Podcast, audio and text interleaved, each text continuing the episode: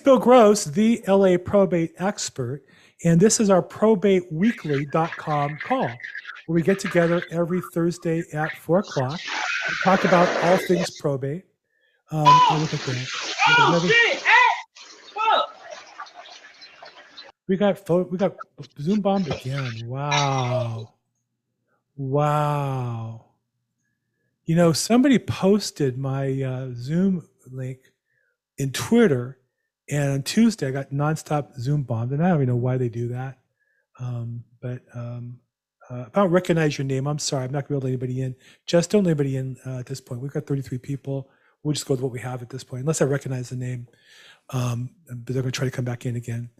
So anyhow, Bill Gross, probateweekly.com every yeah, Thursday, 4 o'clock. Ship it directly to here. I'm sorry? He's just uh, mute and remove. Um, probateweekly.com. We'll get to you every Thursday, 4 o'clock to about all things probate.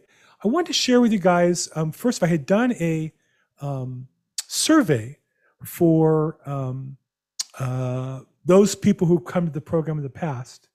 And as a result, I have the results of that. And this is who's on the call and why I ask the questions I do and the topics I do. What I want to say is when I started this, my initial uh, plan, hey, uh, Jess, if you want to compare the people waiting room to registrant list, if you reg- if they're registered, let them in. Otherwise, we're going to leave them on hold today. Okay. So anyhow, I started this, my, my goal, I'm a practitioner. I'm not selling any coaching. I'm not selling any data or services. Uh, I'm really looking to build my business by interviewing attorneys and, and find other agents to work with and investors, wholesalers to work with and, and practitioners. Um, and, uh, and it's been great. It's my business exploded as a result of that. Yeah, I do have an affiliate relationship with Probate Mastery, and we'll talk about that at the end. But my real goal here is just to help people, and then for me to find other practitioners who are in the business to work with and share what's working, what's not working, how to be better at our at our craft to give better service and obviously make more business and more money in the long run. So along the way, I did a survey of the people who were on this call. So uh, I just want to share with you kind of the findings there, and I'll tell you about what we're going to do going forward. So if you guys can see this. The first question I asked was, are you actively involved in doing lead generation and probate? And really only 31%, a third of you said yes, two thirds are no. And I think two thirds of you, as a general rule, are thinking of getting into it or getting ready to get into it, but not actively and only a third actually are. Then when I asked the next question, where do you get your data from? And again, about 60% said none. And some of you had other sources. So what happens is some of you signed up for data uh, programs and haven't made any phone calls yet or done any marketing activities. That's another common problem. It's a waste of money, in my opinion. I don't want you guys to spend money if you're not going to get value for it. Then I asked, do you have a coach in probate specifically? And, and most say no. There's a couple of people, um, Chad Corbett, my coach, Kevin Sales, were my coaches. Bruce Hill, like the guy a lot, allweeds.com. Mike Torres, I took his program. Dave Pennell launched a program, very good guy. Sharon, I had on this call, and uh, Ernie Vargas does Probate Fox, smaller percentage, but most of you don't have a coach at all. And I would say that it doesn't mean you need to have a coach all the time, but you need to be, I think, constantly learning and growing and having somebody ahead of you that you're looking towards building your business. Uh, and I'm glad to be that person for free. Um, how long you've been in the business, um, about half of you were over five years, which I found interesting. Because to me, if you've been in business five years, you've probably come across a probate deal or two. Uh, and then that's what we talk about today is how to build that business. And then uh, a quarter of you are brand new, we're not started yet. And about another third of you are one to five years. How long lead generating and probate? Again, three quarters zero to just started, and then about a quarter of you either a year or over five years. And then I ask what you're interested in. Um, vendors that help you do the job was one. Agents having success. I interviewed Paul Cook a couple weeks ago, and I'm still looking for more. Hard to get agents to talk about it. I have to tell you, uh, I've called and I've, and I've reached out in various states in Atlanta, Florida. I have a team in Atlanta now. I'm looking to build a team in Florida, New York. But I'm not necessarily recruiting them. I'm just looking to interview them. If you know a real estate agent that does probate and has had success, that you think would like to share their their success story nationally outside California, I'd love to interview them. So that's that's those are the questions I asked. And so as a result of that, my goal was really more to talk to practitioners who are in the business. I'm not, I don't want to sell you on getting into probate. I've been doing it. If you're committed, jump in, love to help you. But today I thought just uh, in the next few weeks, then I've because of the survey, I've lined up a number of attorneys and agents so that we can talk about that for those of us who are the practitioners and be more successful.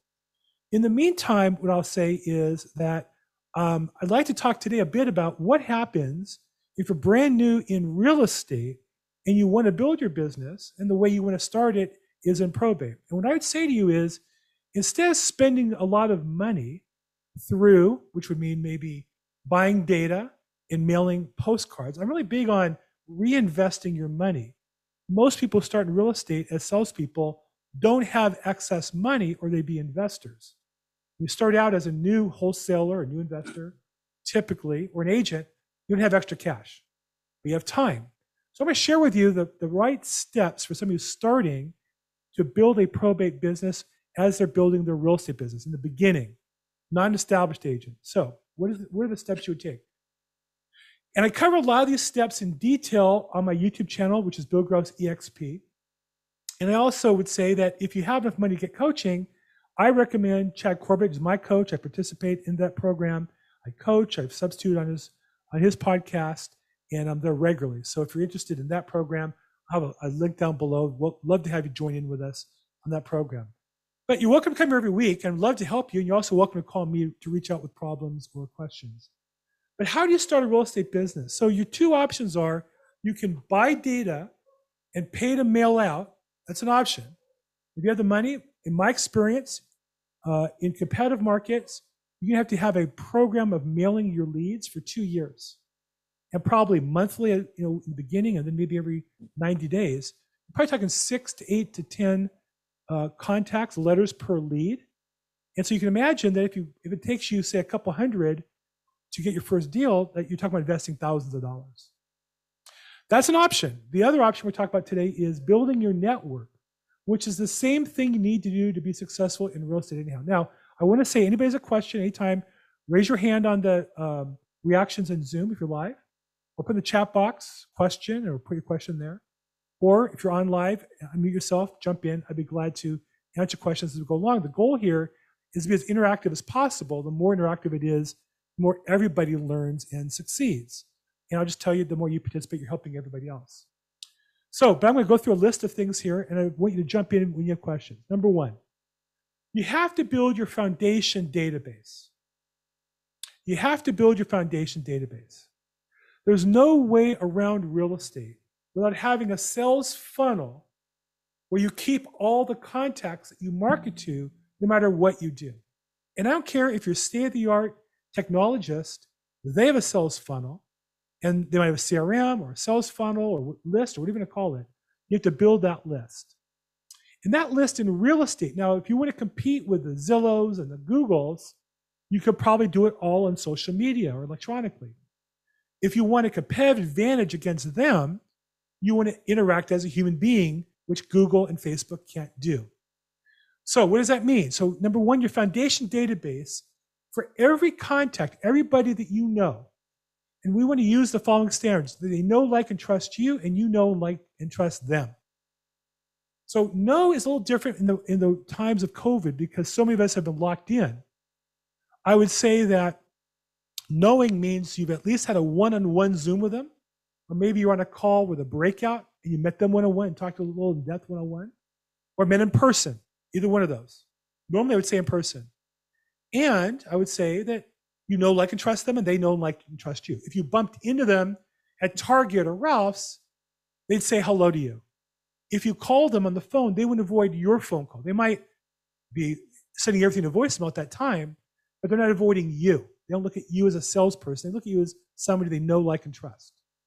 Every one of those for the rest of your real estate business needs to go into your foundational system, your sales funnel, your CRM, if you're Keller Williams agent, your METS, whatever you want to call it, they all need to go into your database. If you're an EXP agent like me, into your kvCORE, every single one. Now, the goal is to have what I call complete contact with those people, which is name, phone number, email address, and a connection for social media. Name, obviously, phone number, obviously, to text, email, obviously, but people have multiple emails. And social media means you need to be able to reach out to them to contact them on the platform that they're on. So if you say to me, well, Bill, I'm very hip and cool, I'm only on TikTok, I'm going to say you're probably missing about half your prospects because while it's great, and if you can really work TikTok well, maybe that works for you. But for most people, half the people you meet are not on TikTok. Maybe they will be. I don't know. But you got to go where people are. And also, people operate usually on one platform the most. When they say DM me, right, they mean Facebook messaging or they mean Instagram messaging. You have to be on the platform. They mean WhatsApp messaging. So you have to have a way to connect with them in order to be effective. And that's the social media. And so whatever your so whatever your program is, like if it's Facebook, you would go through the list of those people that you're not yet connected with and make sure you try to reach out to them and connect in whichever format you're in. Facebook, Instagram, Snapchat, whatever format you use. So your goal then is to is to put all four. Now, not many are complete. Most people, in my experience, know about 100 people. And if you're married, that's about 200 people, just to start with.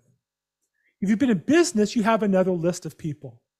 You have past clients, contacts, employees, former employers. All those are people that you know, like, and meet and trust and such. If you're a real estate agent, title rep, mortgage rep, teachers, class teachers. That's your foundation. That's the database. The next thing is what do you do with it? So what you do with it is you the, you contact each of those four processes. You phone people at least every 90 days. Everybody you meet for the rest of your career, if you're a new agent, you call them every 90 days. And when I say contact them, that means attempt to call them three times. Hang up before the fourth ring, attempt one, attempt two, and only leave a message on the third ring. Maybe a text message. Hey, Jeff, Bill Gross, I just reach out to you, see how you're doing. Let me know if I can help in any way. Uh, Jasmine, what's wrong with people? You're right. You're so right. Um, so that's the phone calling. Emailing them something every week. Emailing them something every week. I email everybody I've ever met in my database. It's now about 2,700 people. I say met, using that criteria. I don't include real estate agents because eh, well, some are competitors and such. So, but every consumer, every vendor, every non-realtor, and a lot of the realtors I work with as well. My key, there's a key criteria I use for that. But I email something every single Monday morning at 6 a.m. In fact, it's a video linked to an email every single week. I've done that. I did the email for years, and I added the video a few months ago. And what I'll say is that I have people who I haven't seen in, a, in 10 years tell me, I get your email every week. Because even though I open it, they see the title of it. They see the, you know, the subject line go by. That's as good as sending them something they open in many cases. So you email, you'll call every 90 days, you'll email them weekly, and then snail mail. Now this costs money. Most of you don't have extra money. So I would recommend only sending mail to those you have their mailing address and you've talked to them on the phone and you have their email address and you're connecting social media to save money. Meaning out of your 100, 200, you might only have 30 that meet that criteria, but those are your core 30. I would postcard them and save some money because a postcard's going to cost about 50 cents to a buck a piece. So 30 is 30 bucks rather than 200 at $200 if you're going to do it every couple months. That's snail mail. And then social media, you need to post regularly. You probably can't post too much if it's of value. So what you don't want to do is post stuff the company say, oh, we'll give you content every week. Don't do that. It's impersonal. You need to post something that you find interesting and is about you. So for me, I talk about the real estate market. I focus in LA. I talk about probate. I, I live stream these things. I clip them down into pieces. And I post things that I find of interest to my client database. I would never have somebody post social media something for me. They might, they might, when I write up the post, post it on, on YouTube or something, but I create the description, the title myself. That's essentially my communication with my clients. That can't be delegated. That's me as a person. And I know a lot of people hire social media people. Over time, your team members can learn your style and your voice, but that's down the road. If you're starting the business, you have to do that yourself. So I would say social media as much of you as you can. You touring property, you going to escrow, you picking up a check, you dropping off a check, you driving by comps, you seeing a funny house, you seeing a sad house. If you're new in the business, about you and about real estate and about your market area. I love the concept of an agent adopting a small market area and being an expert in it. I talked to an agent yesterday about Gardena, small city, great. You can hit every restaurant in Gardena pretty quickly. Every little business in Gardena start working on the bigger businesses, right? So it shouldn't be a big city. It shouldn't be all Los Angeles unless you're a big agent. So that's how we contact. So as a real estate agent for free, if you want, the first activities are building that foundation or database or CRM, and then you're going to contact them and fill in those blanks. Now you would say, well, what am I going to contact them about? So here's the scripts. On the phone, when you call friends, family, vendors you meet, the script is this. Hey, it's Bill Gross. Dwayne, how you doing? You know, I just make sure you know I'm in real estate. I started uh, two years ago, a year ago, six months ago. I started open a real estate business. I'm on a huge team 77,000 agents nationwide. But I want you to know I'm your real estate. I want to be your real estate resource. From your front sidewalk to the back fence, anything real estate, on my team, we have experts in all those fields. If it's a tree that falls over, a question regarding your property, I want you to call me and let me help you by being your resource. Does that sound fair? Who's going to say no to that? Sounds fair, yes. Appreciate you calling. Right. Anybody's going to say that. So, um, okay, hold on. I got a question here. I'll get to that question, Oscar, in a bit. And Jasmine asked me, do you find more success with SM posts, social media posting, or with email campaigns? I just felt that uh, people skip over emails if they're not instantly engaged and have a great subject line. Jasmine, I would say that um, social media posts are both for people I know and don't know. I'm trying to grab people in. Email are only people I have a connection with at some level, for the most part. Uh, but I definitely email people who know me, like me, and trust me every single week, and more than that, actually. So I do both. I send a lot of email. Okay, so we go back. That's the script. I want to be your resource because I, and this is the big mistake. When you're a top agent making a million dollars a year, running a team, of course you don't want people calling you about your tree trunk. But when you're an agent below that, I make you know half of that.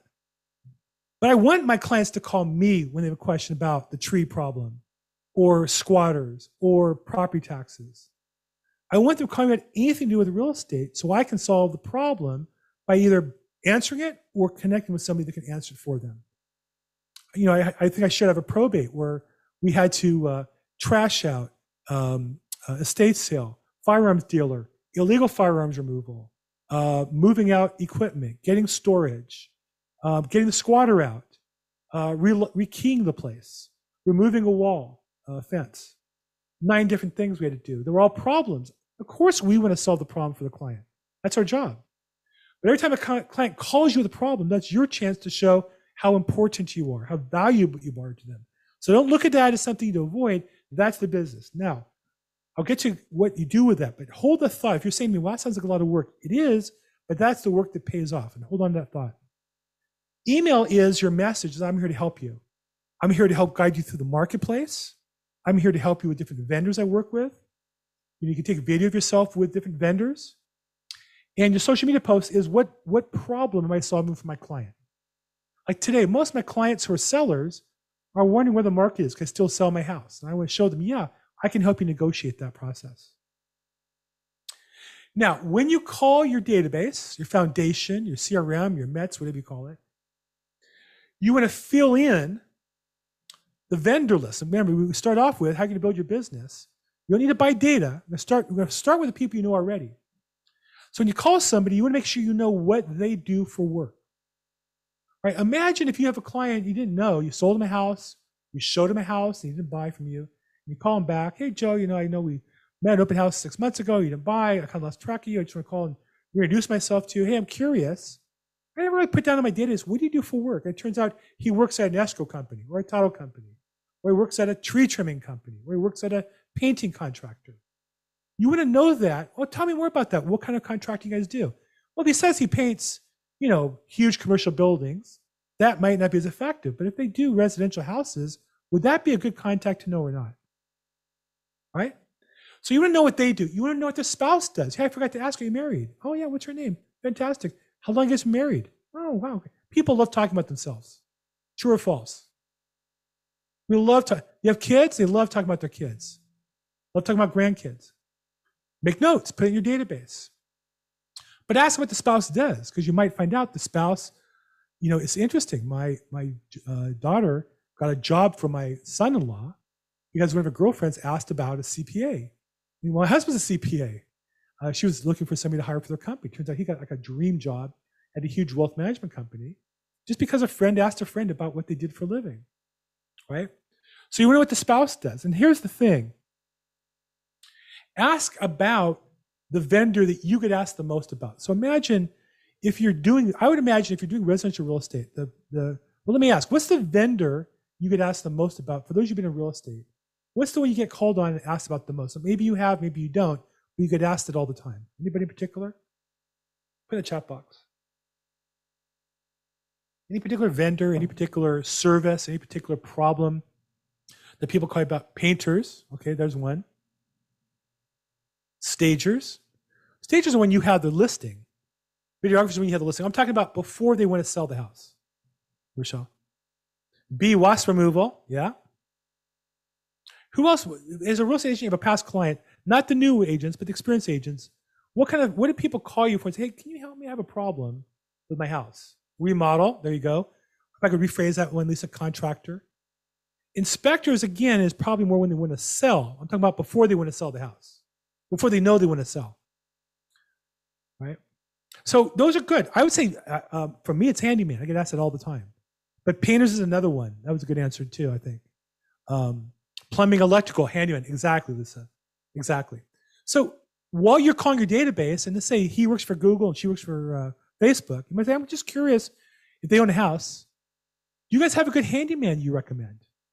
Would it be nice to add to your database good handyman? You might say no. I'm always looking for good handyman for my clients. What does that say? If I said that to you, Elizabeth Hernandez, if I said to you, uh, you know, I asked you, do you know a good handyman? I'm imagine I'm the realtor, you're the homeowner. You know, and if you don't have a good handyman, what is my asking you say about me?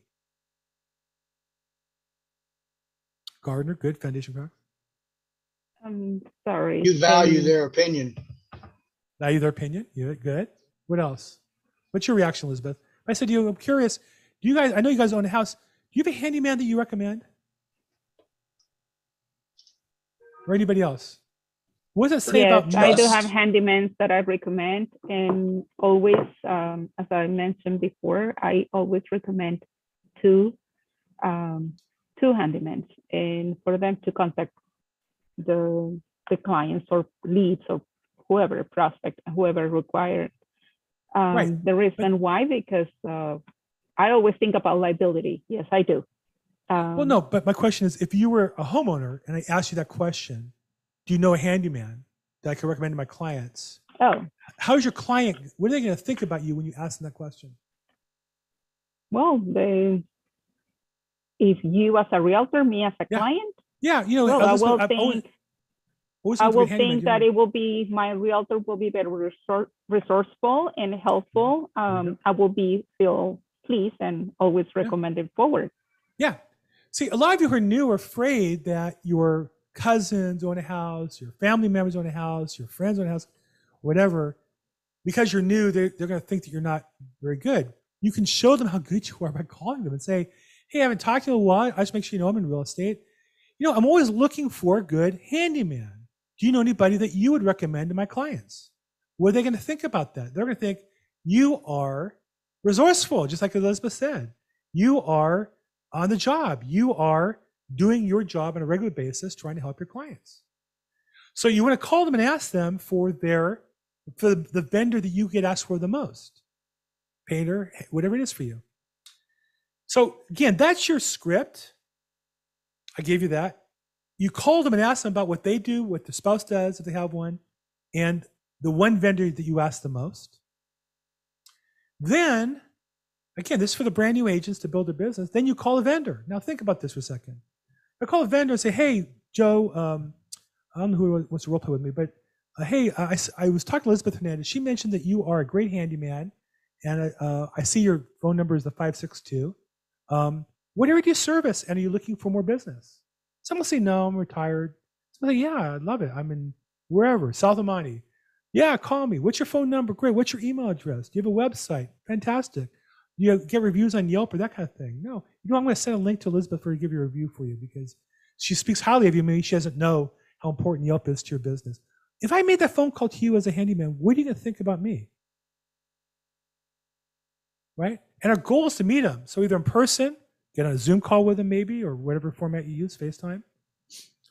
You also might, uh, so you're going to introduce them, you're going to get their info, you're going to try to do a one on one with them. You could record the video. Imagine you could say, you know, by the way, I know you're handyman. I'd love to just record a few minutes with you, an interview, so that when people ask you for handyman, I can send them a link to our video. Would that be okay with you? I do this all the time. I just did two today with attorneys, all the time. Not everybody loves it. Half will say yes, half will say no. That's okay. I got you recorded today. Then you can also invite them to an event that they would benefit from. So, for example, the I mention you guys often the um, Vendor Expo with Lyric, LA Real Estate Investment Club. Great event to invite vendors to come to either as a vendor booth or just come see it and meet people to develop business. It's a great place to develop business. So, so now you call the vendors, you meet them, you add them in your database. Now you can cold call homeowners, you can door knock homeowners. Those are great, but most people won't do it. Or you can call vendors that your friends and family recommend to you and seek to build them into your business. Now, a lot more easier said than done. You'll call some companies and a secretary and they're not going to get you through to the owner, and that's okay. The goal is to get in a conversation with the person. So you talk to her, the person on the phone. Gosh, you sound really on top of your game. I'm curious how long you been with this company. Oh wow! And what do you do? Are you just are you in the office, or do you also go out in the field? Engage with that person. Your goal is to meet them. They're all human beings. Here's what I'll tell you: if you spend three or four hours a day networking with the people in your database, getting those referrals, and then calling those people they introduce you to, and add them in your database as well, and do the, the systems I talked about, you'll have more business than you ever imagined. You won't get through the whole list. I've never gotten through my whole list because I started doing this, and I don't know through the the D's. I can tell you who the name was. Through the D's, I just got caught up with referrals, and today pretty much my business is people calling me with questions and getting into my calendar uh, as well as my live streaming. Because I always look to give first, then get. And here's the key point I want to say to you guys about real estate. There's an ancient, there's an ancient um, teaching that says the people fit in. Just one second, I'm, gonna get this. off. where am I? Uh, there we go. There's ancient teaching that says that you can divide people into one of two groups, either givers or takers. The people who really struggle in real estate are at their core takers.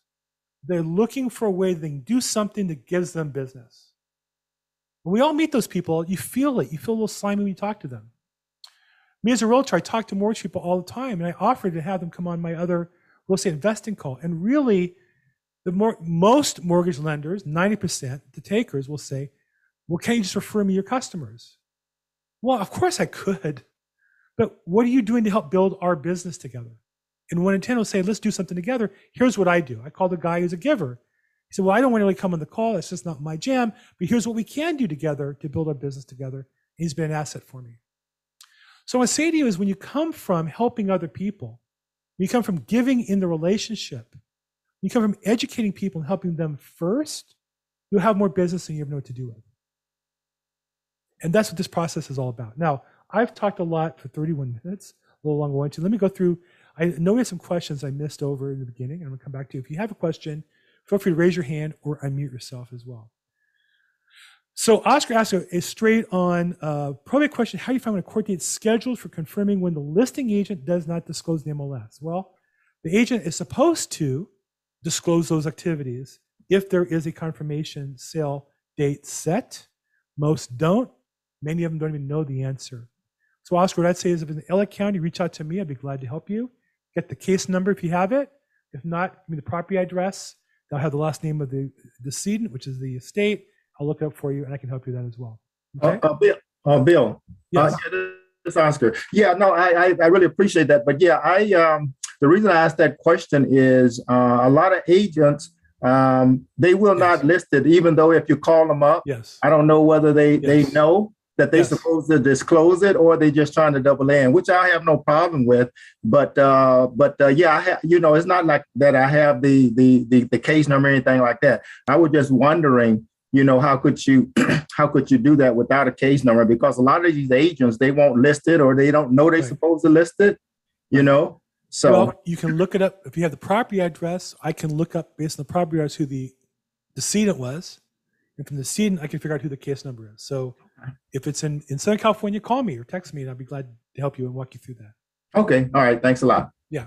But you're right. What what he's saying is that they're listing agents who, despite their legal obligation to market the property, attempt to not market the property. Right.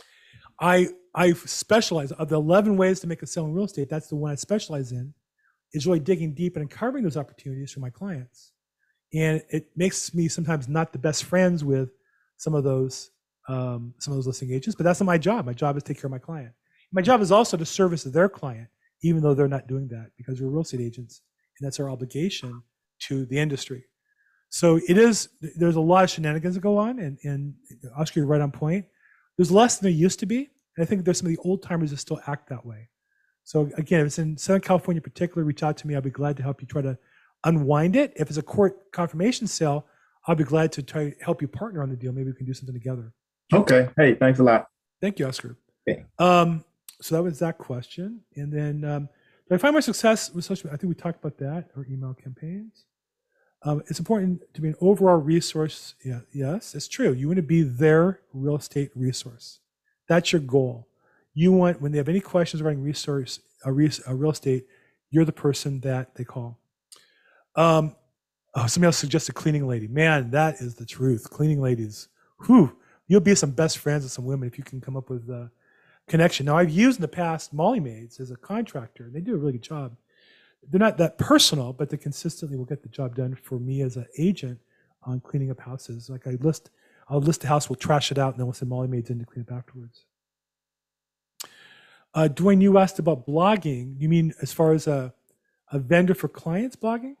Oh, blogging for as a uh, um, blogging as far as uh, marketing to your client database.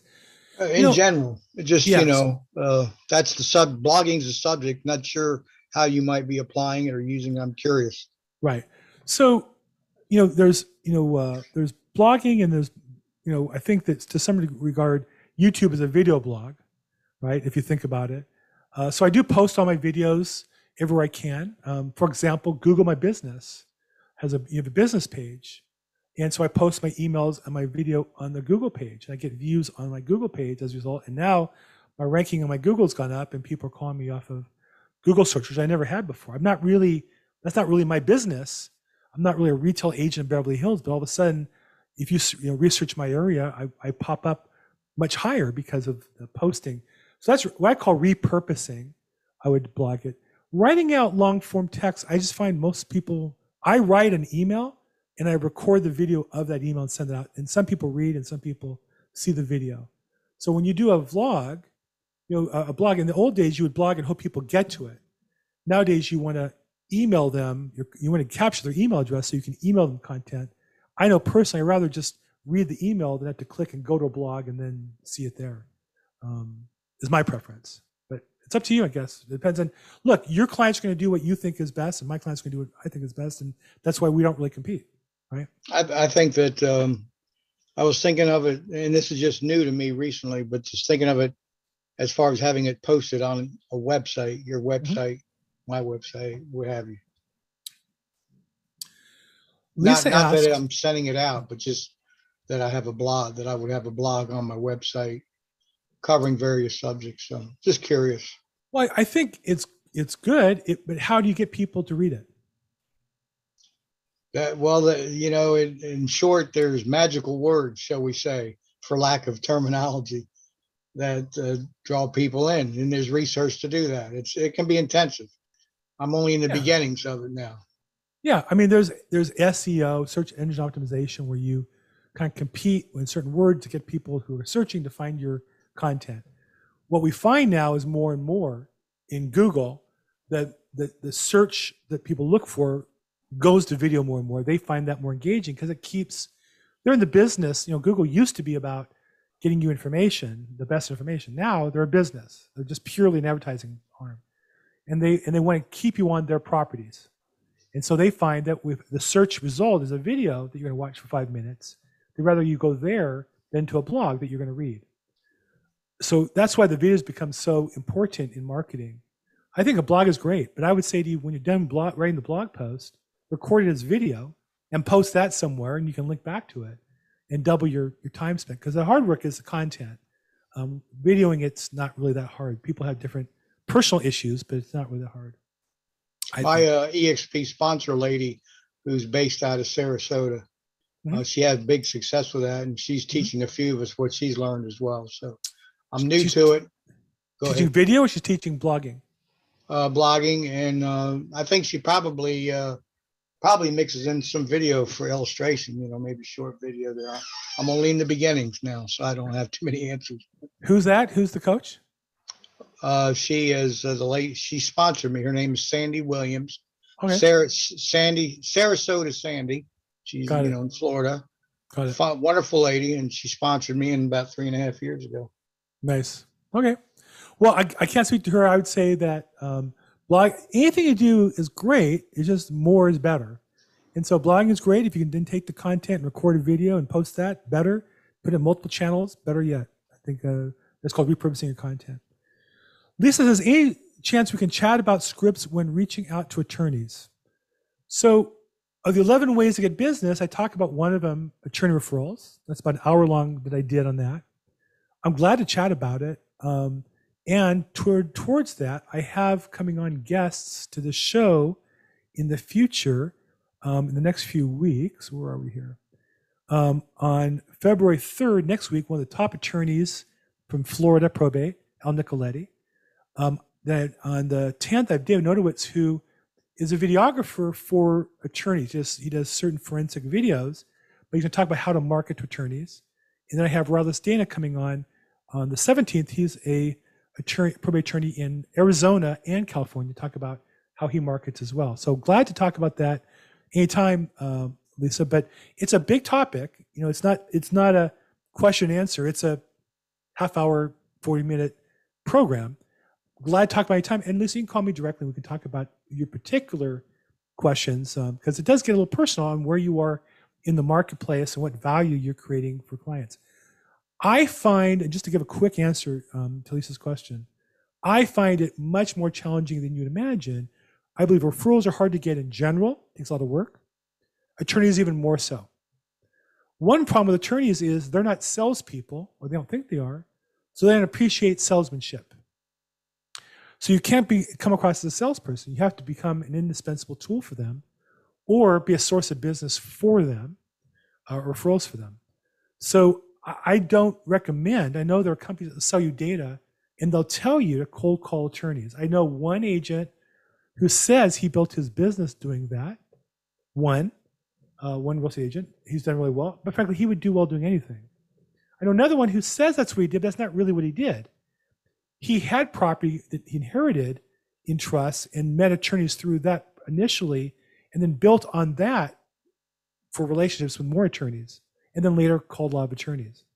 So I don't recommend cold calling attorneys. I do recommend, though, when we go back to this week was about brand new agents. If you're an experienced agent, I do recommend calling through your whole database. And we've talked about this before, identifying those clients that have an estate plan, those that don't, and those that do, asking who the attorney was that did it, asking them how they feel about them, and if they love them, asking if it's okay to call them to refer other clients to them. And then you call the attorney, and it's the same process I just told you. You can calling to introduce them, not to ask for referrals, but to ask if you can refer them business. And again, we can talk in detail about that, but that's a whole different class uh, that we wouldn't have time to finish on today. Hope that helps a little bit, Lisa. Um, Isaac asks, is advisable to list property that the attorney is in the process of securing administrative authority? No appraisal has been done yet. Attorney is advising client to go ahead and list the property, even though the court's not approved her petition to uh, the ministry of the estate. So I actually just talked about that with an attorney who's in Arizona and California. And um, I took the class that Paul Horn does for California Association of Realtors, where he, you know, you get certified by CAR on his class. And he is the most prolific probate attorney in LA County by number of cases. He's may not be the nicest guy in the world if you're competing with him, but he definitely is a, a, a good businessman, a great probate attorney, knowledgeable. And he advises yes, and the attorney I talked to today advised yes, that you should list the property, but put in the disclosure that they acknowledge, both parties acknowledge that the contract's not binding and can be canceled anytime, because technically the person signing the contract is empowered to create a contract. Meaning, mom dies, son is, you know, applying for probate letters of administration. Until his letters are approved, he doesn't have the authority to bind the contract. It's mom's house, not his. And technically, up until the day he gets letters and re-signs the contract, he can say, never mind, I want to use somebody else. So as long as you know that, I think it's the right thing to do because it gives you a chance to earn your client's trust. I'm fine working hard for clients before I have a contract, but you have to make that decision on your own. Number one. Number two, what your broker says. Your broker allow you to do that or not? Because some companies do allow you and some companies don't. But I would say definitely, uh, personally, I would do it in a heartbeat. I've done it numerous times.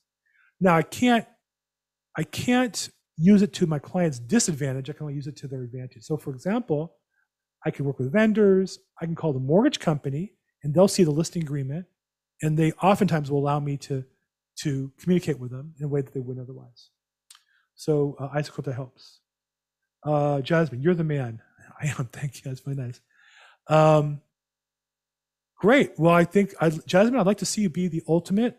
Uh, you know, it's so funny because a lot of real estate agents don't want to call their clients because they don't think they have the superstar vendor list. And I would say, be the superstar vendor list. I was on a phone call with my coach, Chad Corbett, this week. And he asked a great question. There was a brand new agent. He said, Well, I'm not comfortable. I don't really have a good vendor list. I don't really know all the people. He said, If there was a check on the table for $25,000, your commission check, and what you had to do was get a great house painter, get the house painted, and get a great handyman and fix all things that be fixed. Could you do that for $30,000 more or $25,000 more? And she said, Yes. He said, Well, great. Then you are a great asset to your client. You are the superstar vendor list. And I, and I record a video um, that's going to come out where I talk about the be, do, have. This is a Tony Robbins concept. We think once we have the vendor list, then we'll be confident and then we'll make a lot of sales. It doesn't work that way in life. You first have to be the superstar. You have to be committed. Then you'll do what you're supposed to do. Then you have the results. So I definitely urge you, Jasmine, be the superstar agent you want to be, and you'll do what you have to do, and it'll all work out. Um, Christopher asked, can an agent list a home if the seller is intestate estate? Intestate means there's no will.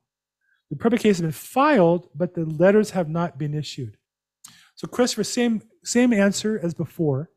If the letters aren't issued, technically, the person who owns the house is dead. Nobody, whether it's a will or not, has authority to write a binding contract on an estate until the court has authorized somebody to do that.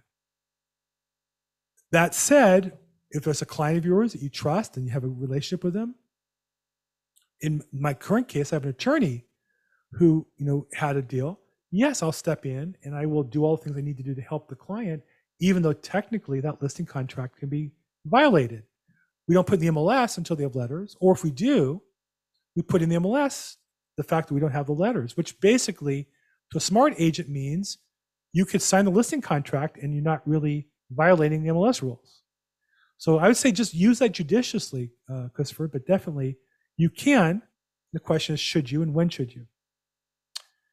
Um, can't you legally sign subject to? Well, again, on the listing contract, you have to disclose it's not legally binding. And the attorneys I talk to say that you need to get the contract re-signed. So writing it subject to would mean that once they have letters, it's automatically enforced. That's not really going to work in this case. You really need to use some other mechanism to get them to um, be bound if you want to. I don't think there's a way you can really legally bind them. Um, well, I touch on the PR and full authority. I'm not sure what your question is, Rochelle. Um, a PR is a personal representative. Um, the person who files the probate to become the personal representative, either executor or administrator, depending on if there's a will or not. Bill, And yes, I have a question. I'm sorry. Um, so regarding the subject to, do you, it's Lisa, do you recommend, I, I, you heard, I heard something and, and I just wanted to make sure I heard it correctly.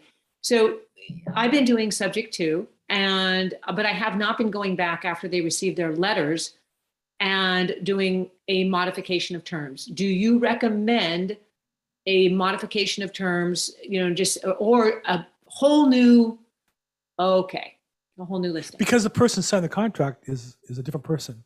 The person signed the contract is Joe Smith. Yep. The person now signed contract is Joe Smith, personal representative for Mary Smith's estate. Okay. So yeah, I would, uh, and attorneys I've talked to, and and uh, I can't remember Lisa if you're with the XP or not, but our broker, state, uh, our state broker re- requires us to re-sign the whole contract. Got it. Thank you. Yeah, so we can't do it subject to, meaning once they get the letters, it's automatically enforced. We're not, that doesn't really exist in this, in this field of law because the person signing it really isn't empowered at the time. And, and they really are not empowered. They're empowered to sign on behalf of the state, not on behalf of themselves. Um, okay, here's how I do it. Uh, signing a uh, listing on Tuesday for a PR who I've been helping for the last few months. Great. And I think the operative word there, Peter, is that you've been helping. So I should read out loud the question, I guess. Sorry, I got excited. So Peter says, That's how I do it, Bill. Agreeing with me. My favorite thing is when people agree with me. That's everybody. He said he's signing a listing on Tuesday for a, a personal representative who have been helping for the last three months. Great. And I think the key phrase is, Are you been helping him for three months? Like, how can another agent compete with that if you do your job properly? Right? So great. Okay. Those are questions I have in queue. What else do I have? Any other? Let's see, chat. No. And if you're watching this on YouTube or Facebook Live, you're welcome to type in the chat box and I pick up questions there, but I don't see any as of right now. So, any other I questions? have a question. Sure. I Who's have a that? question. Elizabeth. Hey, Elizabeth. So um, let's say um, I've been in the business for quite a while, but always representing and probates the buyers. This time I have a seller.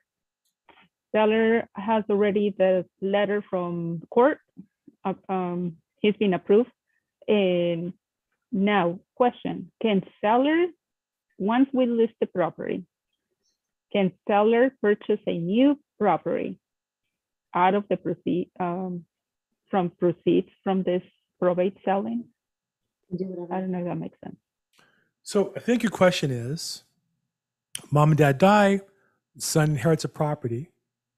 Yes. Can can son take the money and buy something else? Yes. The answer is yes. It's his money he, at the end of the probate. So the thing is, they don't get distribute the money until the end of probate. So they they can't do anything until the last thing that happens. Everybody gets paid before the heirs. It's really funny. The probate's really probate code's really written to protect the state first. Taxes get paid. Creditors next, or maybe attorneys. I don't know the exact order. Attorneys are in there somewhere, and then money left over goes gets distributed to the estate, to, to the heirs. I mean. So he's not going to get paid to the very end to buy another property. But yeah, at the end, he gets a check or whatever for his money. And one of the benefits should be, I think, as a real estate agent, we should be talking to our clients who come into cash like that.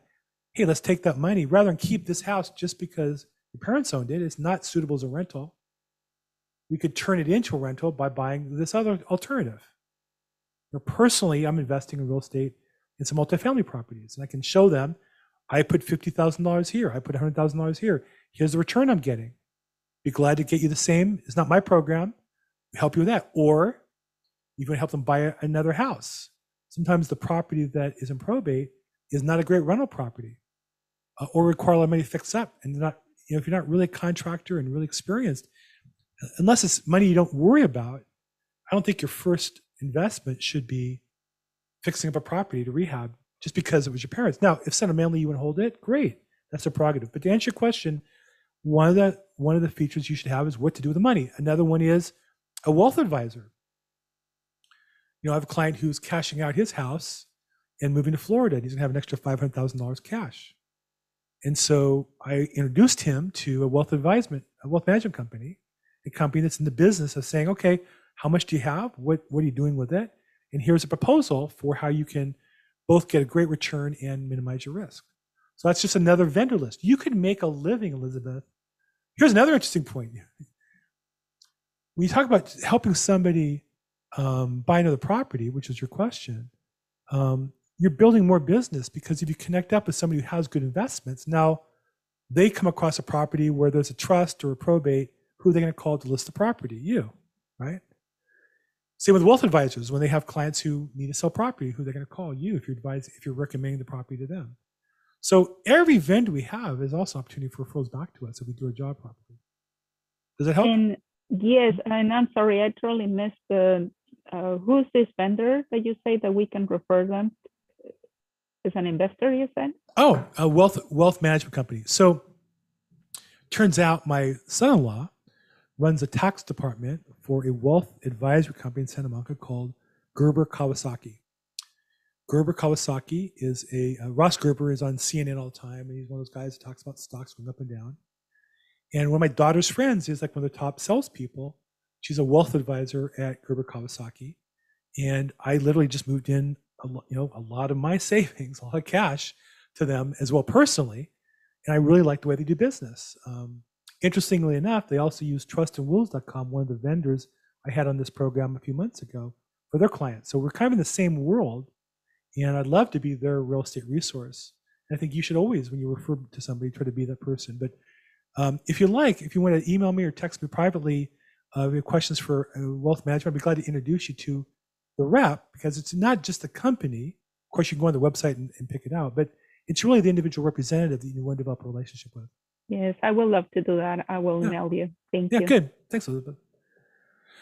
Um, okay, what kind of returns am I receiving on your in, uh, multifamily investment? Well, I since I just recently uh, invested quite a bit, um, I'd say you know uh, uh, it's always subject to change to get it in your pocket. But what I'll say is um, I'm not necessarily investing for short term, but for longer term and tax. There's certain types of investments where when they buy the property and they rehab it, you get tax advantages that year. So in December, I got a nice tax deduction, as well as uh, about five percent return on my money per year. And then the idea is they rehab the property, they rent it back up, raise the rents, and then either refinance or sell it. And there's another distribution at the end. So hopefully I'm getting five percent per year, cash on cash in the early years, and I should average 21 percent over the 10-year life of the investment. That's kind of the average I'm looking for my investments currently. But I do like ones where I get a tax and uh, tax incentive in the calendar year as well, because that's worth money to me. Because I've had a couple really good years, and I need to minimize my tax um, liabilities when I can.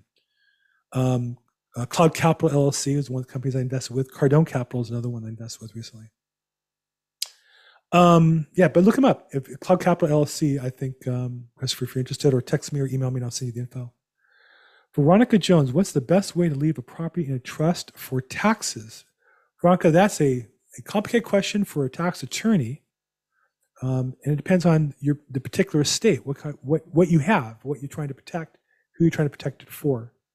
So I would always recommend if you have something out of the ordinary, um, to talk to a professional. In general, and I, and I had several attorneys agree with the statement. Ninety percent of people are better to have a estate plan with a living trust than nothing. Ninety percent. So at least get something done. You can always redo an estate plan and make it more personal, make it more structured for taxes, and, and depending on your situation. But maybe you know when the, you have mixed families with prior marriages and stepkids, and some are you know uh, younger and some are into drugs, and there's a business involved. They get complicated. That's why some estate plans cost 10, 20, 50,000 dollars or more. In general, I use trustandwills.com as a vendor service. I can give you a link for a discount if you're interested in that. As a basic plan to get started with, and you can always go to attorney and get it updated and get something more more customized. Okay, other questions? We're kind of wrapping up here at the end, but uh, I love the interaction. I always want to be uh, that you guys get information. Was this interesting, helpful as far as helping with brand new agents? Um, was it a benefit? Sorry, I have another question. This is Elizabeth. Yeah. Um, again, uh, I heard about the 90 day period um, time frame. When the 90 days start, or when they're um, where they reach, when they're okay after the 90 days. That's when they need to sell. That's when they need to be okay with. I don't know. 90 I'm days for what? um, they being told, seller been told that it has to pass 90 days from when the probate starts What? in order for him to sell or get proceeds. Well, in general, that means the attorney is not doing his job because by definition in, in LA, well, I guess it varies at times. There have been times that the court was, and that's also, it depends on when they filed. Because there was a time with COVID that the initial hearing, which is supposed to be 30 days out, um, it, it- there was a time when that initial hearing was, because of COVID restrictions, they were backlogged, it was 90 days out. But we've been back to 30 days recently but there's holidays. I haven't, I, I- to be honest, I haven't looked lately. But in general, the filing date, and I'll look it up while we're talking, just to I'll give you an up to date uh, status. But in general, when you file the probate, you immediately get a court date for what's called your initial hearings. Your initial hearing is theoretically, if you file your paperwork correctly, here we go, date, file date, initial hearing, where are they? Um, I'm just jumping on the under my database real fast to check. Okay, so here's filings January 26th, and they're getting initial hearing dates of uh, March 2nd. So that's 37 days, right? So theoretically, if you file the paper properly, when you file and you do the work between now and then, you publicize and you notice the parties are required to be noticed, and you file the will and do things you're supposed to do theoretically, not only is it approved on March 2nd, it's reviewed and approved before March 2nd, recommended for approval. So unless somebody comes in and objects, it's automatically approved. You even have to go for the hearing. You'll say recommended for approval, and then you just check that nobody complains, and then the next day it's approved. The reason why people uh, attorneys say 90 days, there was a time it's taking 90 days because of COVID and maybe because of the holidays. But generally speaking, it's because the attorney doesn't fill out the paper properly and it gets rejected or continued one or two times. So their experience is it's 90 days. Now, there's another, I should say, there's another thing that has to happen is they get approved on March 2nd, and then the attorney has to prepare the order, gets signed by the judge, and you have to get the original copy. So the smart attorneys file that uh, uh, the day of the hearing, and it gets signed within a few days, you get a copy of it. So it's maybe 40 days, 50 days at the most. But they'll say 90 because generally most cases, I can just I can tell you the statistics, most of them are get continued one, two, or three times because the paperwork's not done properly and it delays out the process. Now, once you have the letters, you have to file a notice of proposed action, which would be the sale, and, and wait 15 days for that. So I guess, you know, if, if you if it takes 10 days to get the letter, that's 40 days, and you have your notice of proposed action be 55 days. It wouldn't be 90 days though, unless there's some delay. Um, it could be the attorney saying you don't sign the listing agreement until you get the letters, and then in market time, two weeks, and then 30 day escrow. Maybe that's where you can put 90 days. So I don't know. But theoretically, if you listed it before the appointment hearing with a condition that's not bindable, you get a contract and you tell the buyer, subject to getting the letters approved, you can be closing in 30 days after you get the letter, 60 days total. Does that help? Yes, thank you. Yeah. The only time 90 days applies with RP, I don't know what that means, uh, Gunnar. There's a 90 day limit on the listing agreement. A listing agreement, a probate listing agreement can only be done for 90 days at a time. So you can extend it every 90 days, but the initial can't mean uh, performance from the opening of the probate. Yeah, it depends. I guess I guess it could take 90 days. You know, if you if you want to say that from the opening to the closing of the escrow, that could take 90 days, I guess, if you have listing time period in escrow. Okay. Thanks. Hey, we're past the hour. We've got a little overtime here. I'm sorry to go late to you guys. Um, but I want to say this. If you like this, um, uh, we, s- we uh, do this every week, Thursday, 4 p.m., probateweekly.com. We send out as well every week reminder, but there's also a link to the replay if you miss it. And if you watch on YouTube and hit the like button, I appreciate it. If you hit subscribe and the notifications, you'll get a notice every time we go live, and you can watch it on YouTube as well. Uh, if you register with the Eventbrite, though, you can come in to the Zoom in person and ask questions in person, which I'm I'm glad I enjoy that. I think it makes it more fun to be here in person. So every Thursday, four o'clock, probateweekly.com Pacific time, 7 p.m. Eastern time, or watch it on YouTube, Bill Gross EXP. Thank you, everybody who participated. I really appreciate Hey, it's Bill Gross. I hope you like this video. If you want to join us live every Thursday, 4 p.m. Pacific time, 7 p.m. Eastern, register at probateweekly.com, www.probateweekly.com. And if you like this content, hit the like button and subscribe and hit notifications, and you get notified as soon as we upload every time. Thanks.